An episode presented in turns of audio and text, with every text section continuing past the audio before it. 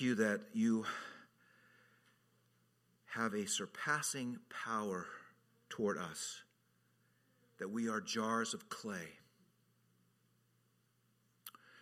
that our, our, our inability should be something we boast in, and that to listen to you and to hear you is actually what it means to be a human being, to be under your authority, your good authority. So, Lord, speak to us with clarity Impress upon us your goodness, impress upon us your love, and that we might be changed because we've been in your presence. In the name of Christ we pray. Amen. Amen. So, Second Corinthians chapter 1, um, I, uh, first of all, there's a lot of detail about Paul's travel. Did you kind of hear that in the scripture there?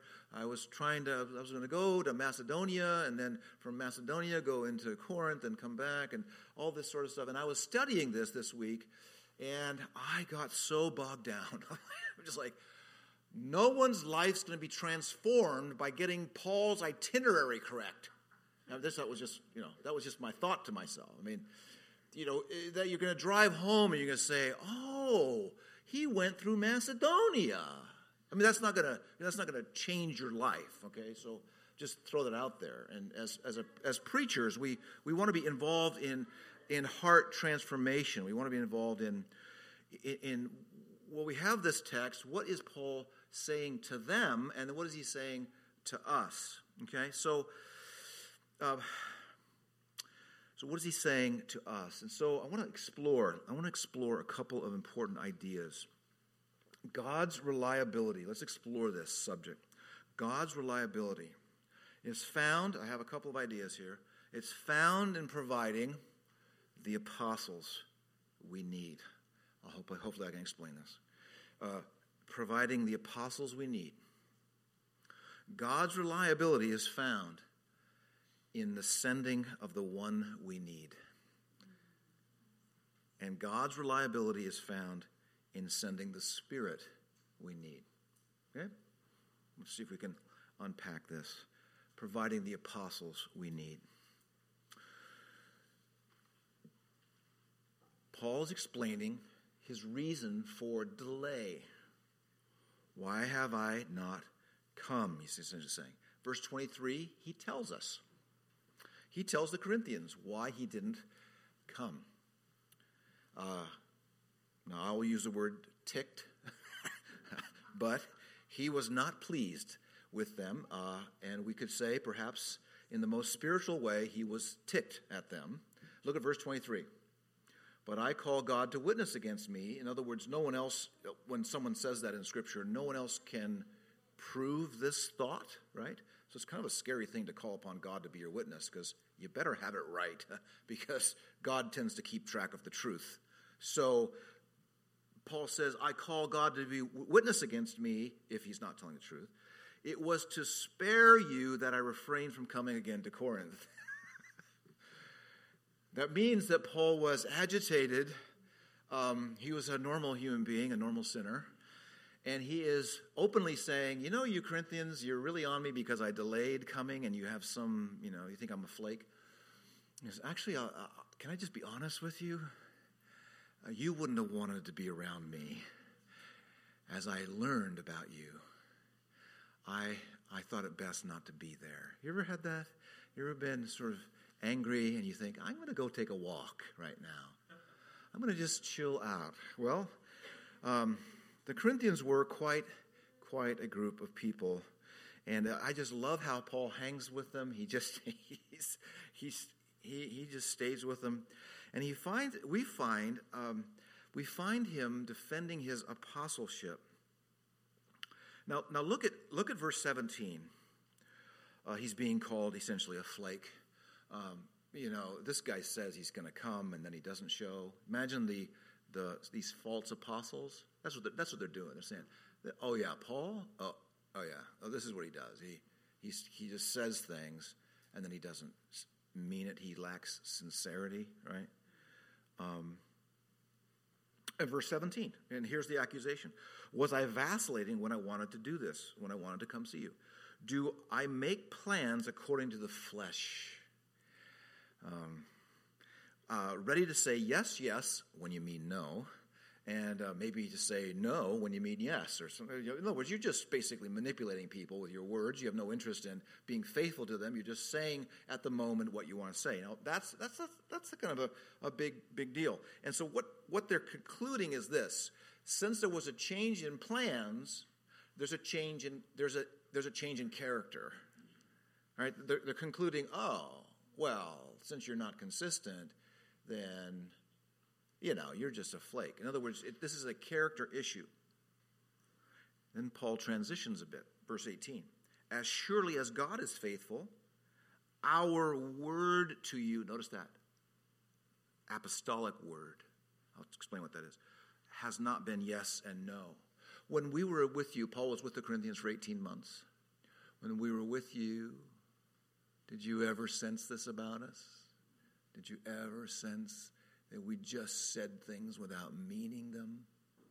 So I'm on display. 18 months when we were with you. Had we ever have we ever acted that way? And then he completes his thought, though. You got to stay with this stuff. You got to, you got to stay with it. So, okay, I got that. Now, verse 19. For the Son of God, now he, okay, Jesus Christ, whom we proclaimed among you, Silvanus and Timothy, and I, was not yes and no, but in him it is always yes. So, in the context of, cha- of, of questioning Paul's motives, Paul says, No, we behaved consistently because Jesus is this way. In other words, we are aligned with who Jesus Christ is. Do we ever find in Jesus some sort of a hedging of well, he says this, but actually he does this? Do we ever find in Christ some sort of inconsistent way of behaving? No. In fact, what we find in Christ is we find this amazing yes from God. It is the uh, momentous affirmation that the culmination of what, what, what theologians call redemptive history is this remarkable statement from God that is affirmative. Yes, I desire to show my mercy. And there's no hesitation in God. Now, this is interesting. So, Paul he kind of roots, he roots this not quite in his behavior, though that's there, but he roots it in the way the gospel is. The gospel is a massive affirmation of the positive promises of God that if anyone believes upon Christ, they shall be saved. That's, that's, what, that's what sinners need to hear.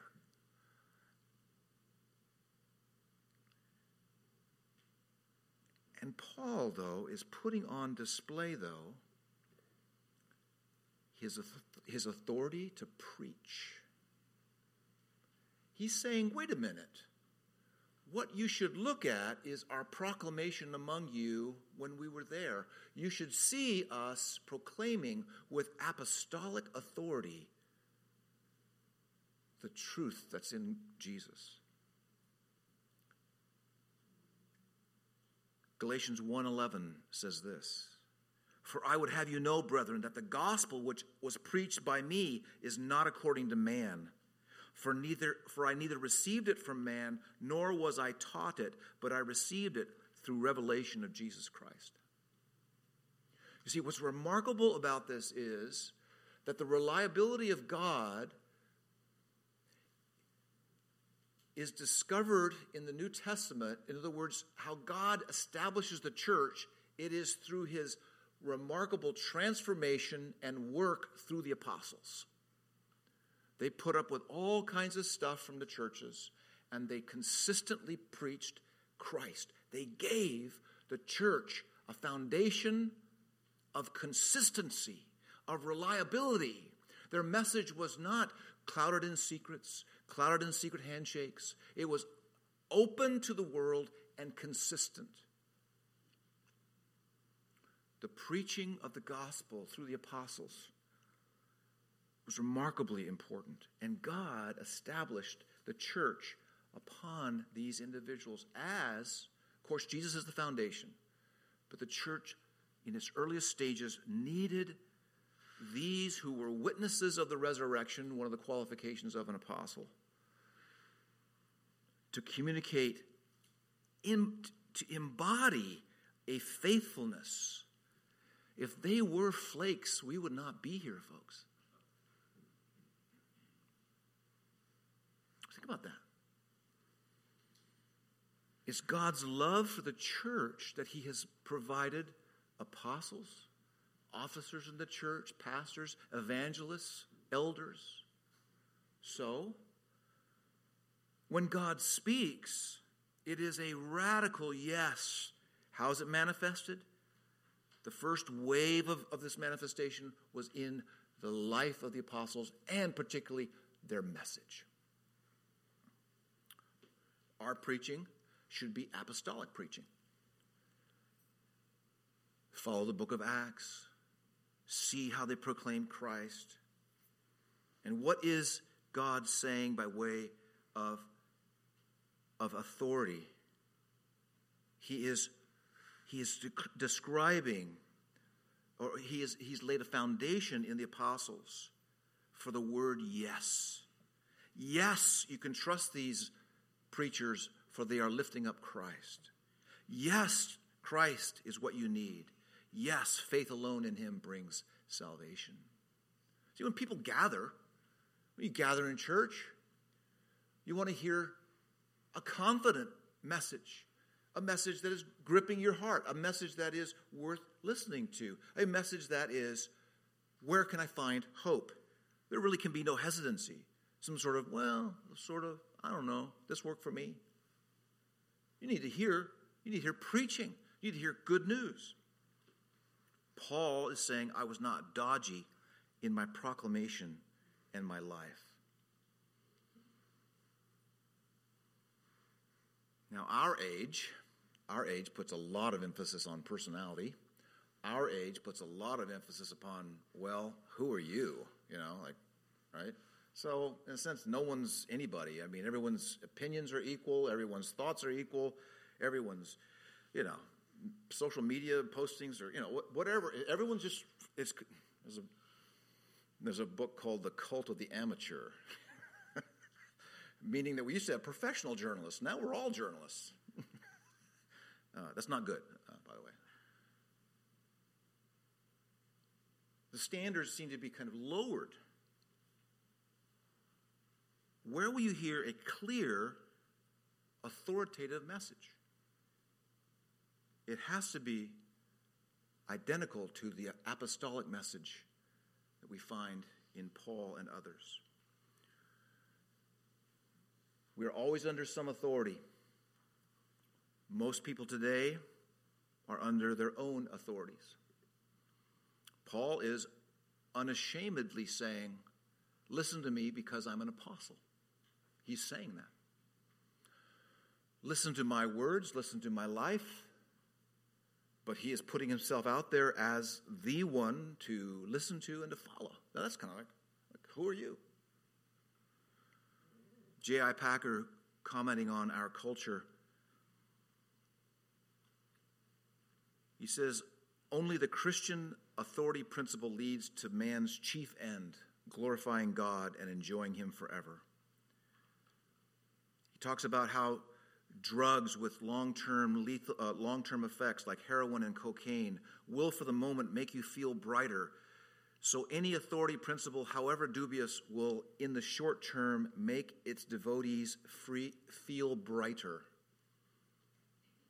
More integrated, more purposeful, more in shape than they would feel with no such principle to hold their lives together. In other words, something's working. He who knows no obligation to do anything lives the saddest, most aimless, most distracted life of all.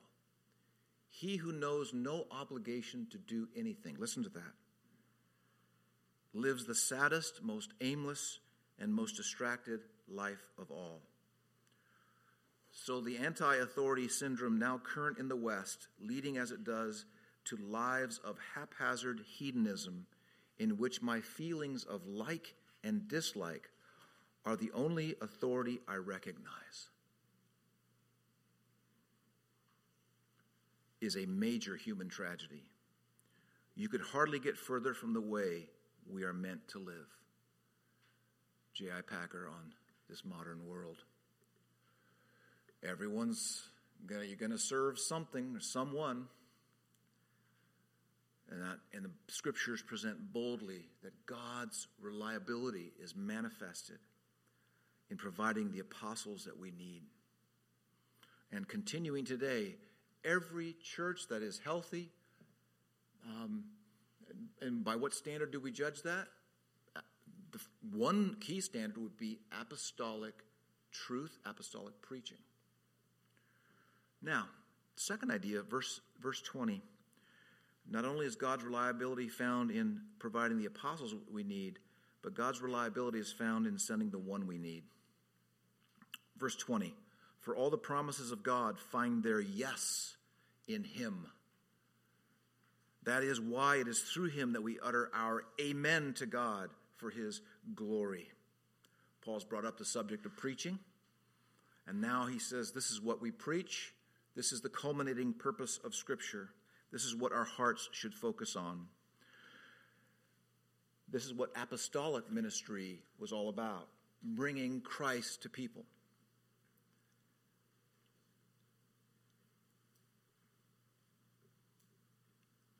In a conflict with the Corinthians, Paul is directing their hearts to the face of God to the work of God. In conflict, so often we forget our Redeemer. We forget the work of God for us, the Redeemer who is present with us. We forget God's affirmation in Christ. All I have is my argument. All I have is the defense of, of whatever I did or didn't do. And Paul says, what we really have is we have God's remarkable promise being fulfilled in Jesus, and it sounds like yes. Yes, God is for us. Yes, God is redeeming us. Yes, Jesus is the purpose of the whole of Scripture.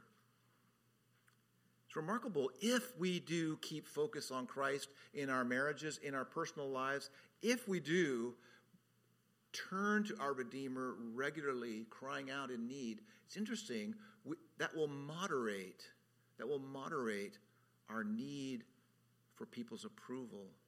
That will moderate our need to fix people. That will moderate our, ability, our, our desire to condemn people. The more we see, wait a minute, what do I have in Christ?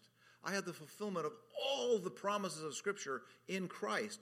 That might just warm your heart.